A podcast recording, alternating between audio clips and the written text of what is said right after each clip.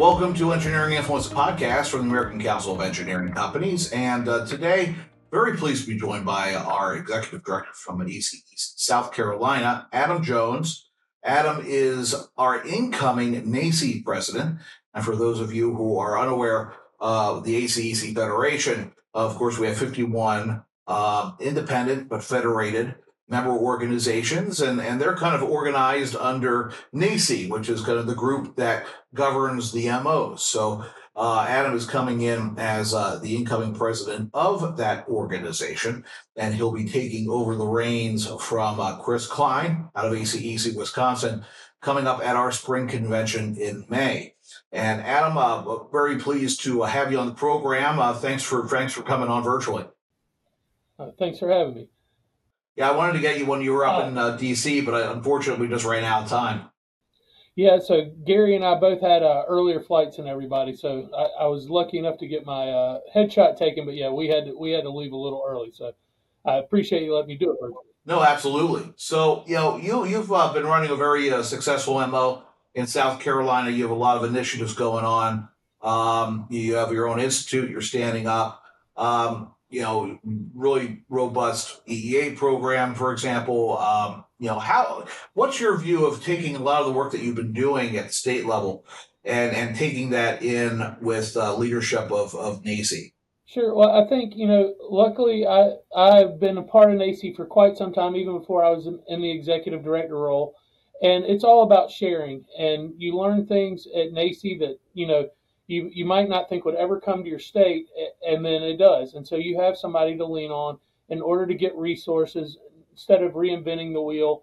One of the early things I remember was uh, the plastic pipe preference legislation that went around probably about seven or eight years ago.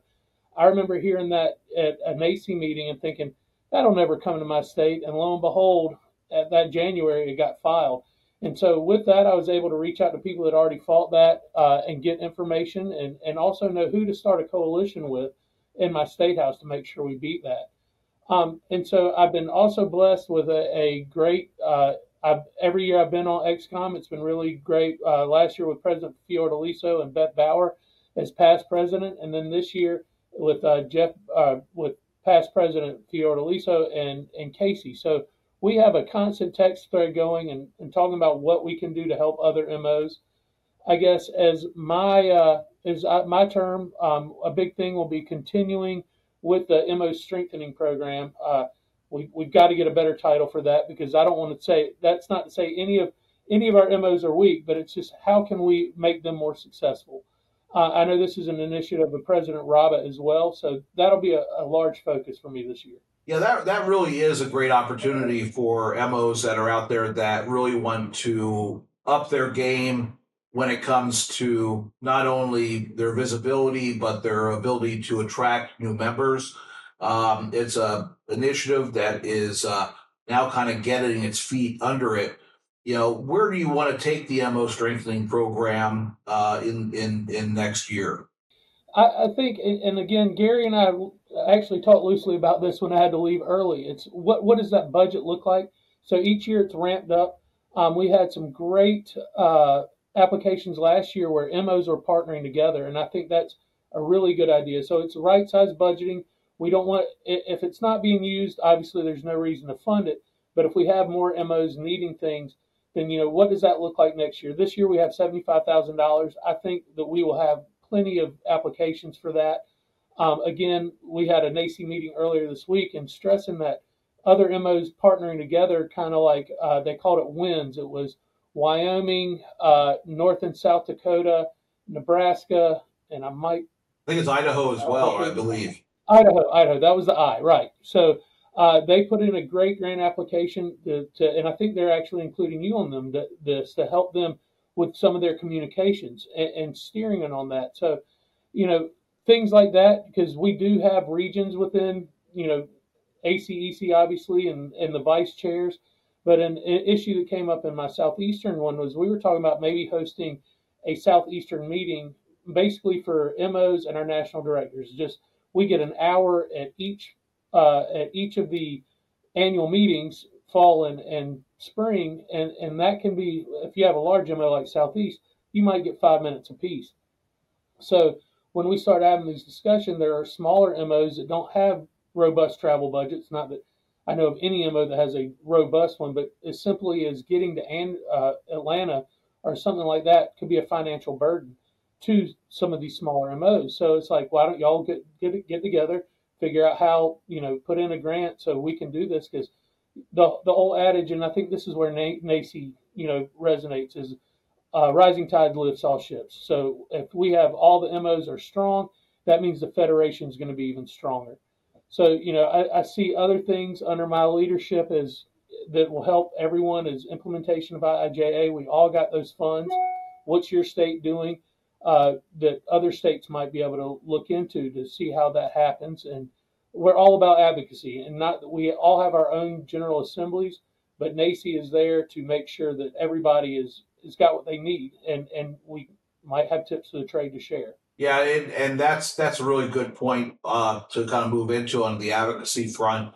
I mean, what are the core issues that you see coming up in your tenure that are, are, are really pressing amongst the states? I mean, is there anything that really pops outside of IIJA implementation? But is there is there anything that you see bubbling up from the states that looks like it's going to be something that the uh, the group's going to really have to pay attention to coming into uh, coming into the later part of 2024 to 25?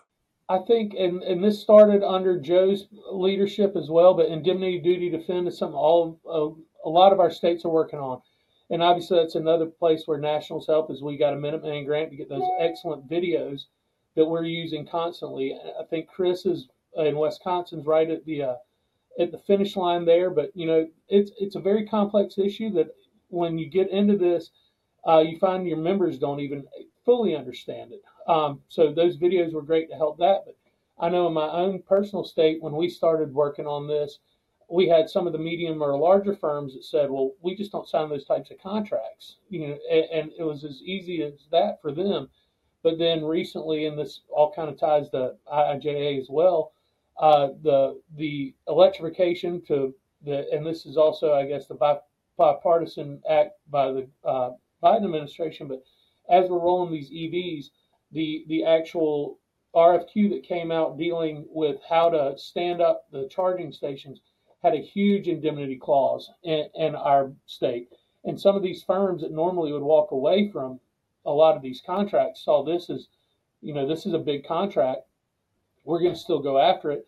And then they came to me like, hey, we need to get these things gone. And I'm like, so now now it's resonating with the entire membership when they're seeing them not not go away, but actually getting getting larger. And I think states that this isn't even on their uh, radar yet, it, it's going to be if they hadn't already passed it. And, and good for those that already have this.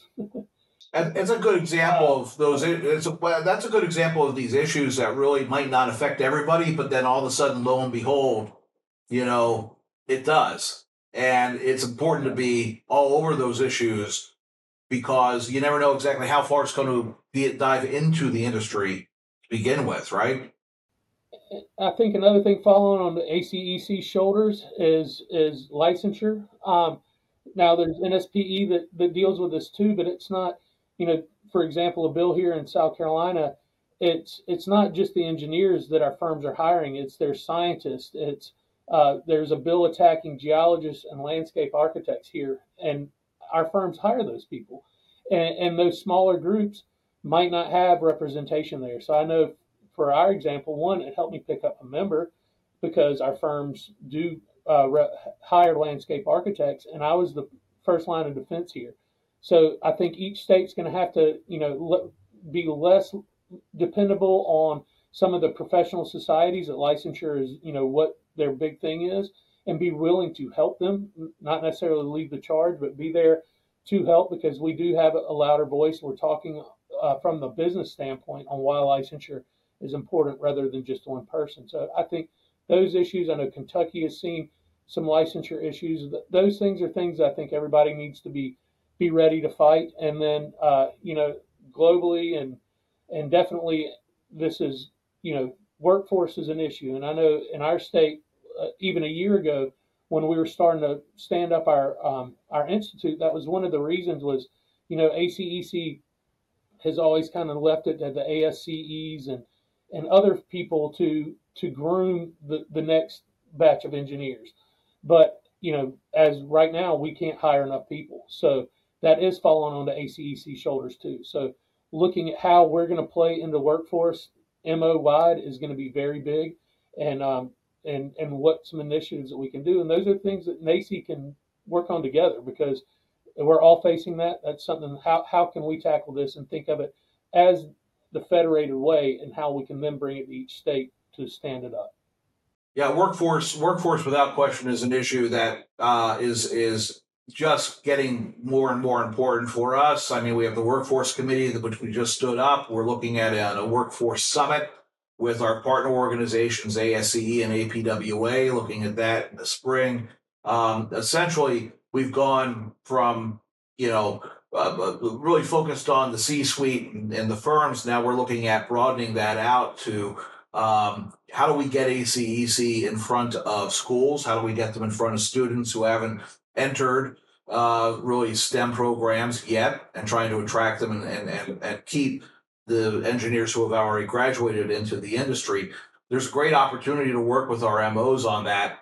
And on licensure, I think that you're absolutely right because you know, the success that we saw with those indemnification and duty to defend videos, we're also looking and working with our, our general counsel, uh, Charles Kim, the risk management committee and legal counsel forum on how can we also produce something on licensure because it is an issue which is coming up more and more and more at the state level um, as groups put up sample legislation on licensure and try to erode that. And that's something that we're also kind of uh, focused on coming into uh, the the closeout of 2024. So uh, look forward to working with you on that. Um, the roadshow, of course, is something else. I think is you know in in, in late December we did present to the uh, MOs the the the idea of the state based engineering and public works roadshow. You and I have talked about possibly having having one come up in South Carolina. Mean, how do you think that will help uh, the MOs kind of help um, you know attract members possibly deal with workforce issues or or or just bring more attention to the industry in general?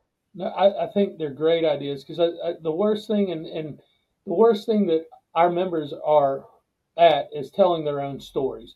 You know, I'd say a lot of engineers are are modest by nature and, and don't want to scream from a rooftop, "Hey, we did this." You know, where when I when I talked to like last week being E Week, when I go talk to students, what I say to them is since the time your feet hit the floor today until you got into this classroom, everything you touch an engineer touched first. And, and they look kind of, you know, what do you mean? And then you, you kind of go into it. And I always talk about licensure too when you're doing the same thing. How many of you crossed the bridge? And they're, you know, half of them will raise their hands. I'm like, well, do you think Miss So and so, your teacher, or Mr. So and so, your teacher, should have designed that bridge? And they're like, no. And so, you know, that adds to it. But the roadshow helps us tell our story and, and and also, I mean, you know, I think to an extent the broad public understands what engineers do, but I, but do they? You know, it gets it very gets sometimes it gets confused between what architects do or what a contractor does, etc. And the roadshow really lends to what we're doing. And one of the ones that we're talking about here in South Carolina is, you know, uh, the raising of the seawall and our beloved Charleston uh, on the peninsula. You know that that that structure is very old. We know with with climate change, the sea level is rising. Uh, I lived there for years. Flooding is a huge issue, and when we uh, we did a a program on that, you know, uh, that particular project, and they showed a picture of what Charleston looked like before the seawall, and everywhere that floods, you from being down there, you see well before the seawall and before they did all this, that was actually water. You know, they had to drain it. And so it lends light to that, you know, it, it shows that and it'll show not only the public and hopefully up and coming kids and STEM fairs or STEM uh, folks that this is a great uh, career and something that where you can literally change the world and change how people live their lives. But it also shows our local legislators and, and congressional politicians what investments on infrastructure does and how important what we do really is. So as when we're talking about workforce, seeing, you know, backfilling the, the jobs from people retiring and everything is harder and harder, and so that's going to be an issue. But you have to have engineers and engineering firms hire surveyors, geologists, landscape architects, all of the above, environmental scientists in order to do what we do. And so I think the roadshow is a great way to shed light on that. When we were talking about what to do, like we had we had different ideas. I know here in South Carolina, uh, the trades have been very much been pushed lately. There's been legislation to change, you know, to make that easier for, for those types of jobs. And, and we're all for that. You need those too. But I think what, at least here at home, we got a little bit lost is you still have to have these professional services in order for them to do what they're doing. Absolutely. Yeah, no. And we look forward to working with you on that project because that, that seawall in Charleston is, is a perfect example of engineering for resilience and a change of climate.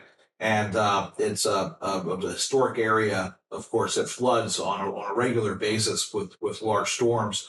And um, you know, having that protection is, is is significantly important for for for the city. Um, Adam, there's a there's a lot to do. I, I think that you're going to have a busy tenure uh, as an AC president, but we look forward to working with you. Anything else that you want to mention before we uh, close out, or uh, um, you know, we uh, look forward to, to seeing you back here in uh, in May at the at the spring convention. No, I'm looking forward to it. I, will say that I guess the high, the benefit of doing this after we were there in DC, I got to know my XCOM members rather well. I'm, I'm really excited to serve and uh, great great bunch of folks and and you know happy to represent NAECE and all that we do. And um, if there's any questions from anybody, I'm happy happy to be here to help. Fantastic. Again, Adam Jones, Executive Director, ACEC South Carolina, and incoming NAECE President. And again, this has been Engineering Influence, a podcast from the American Council of Engineering Companies, and we will see you next time.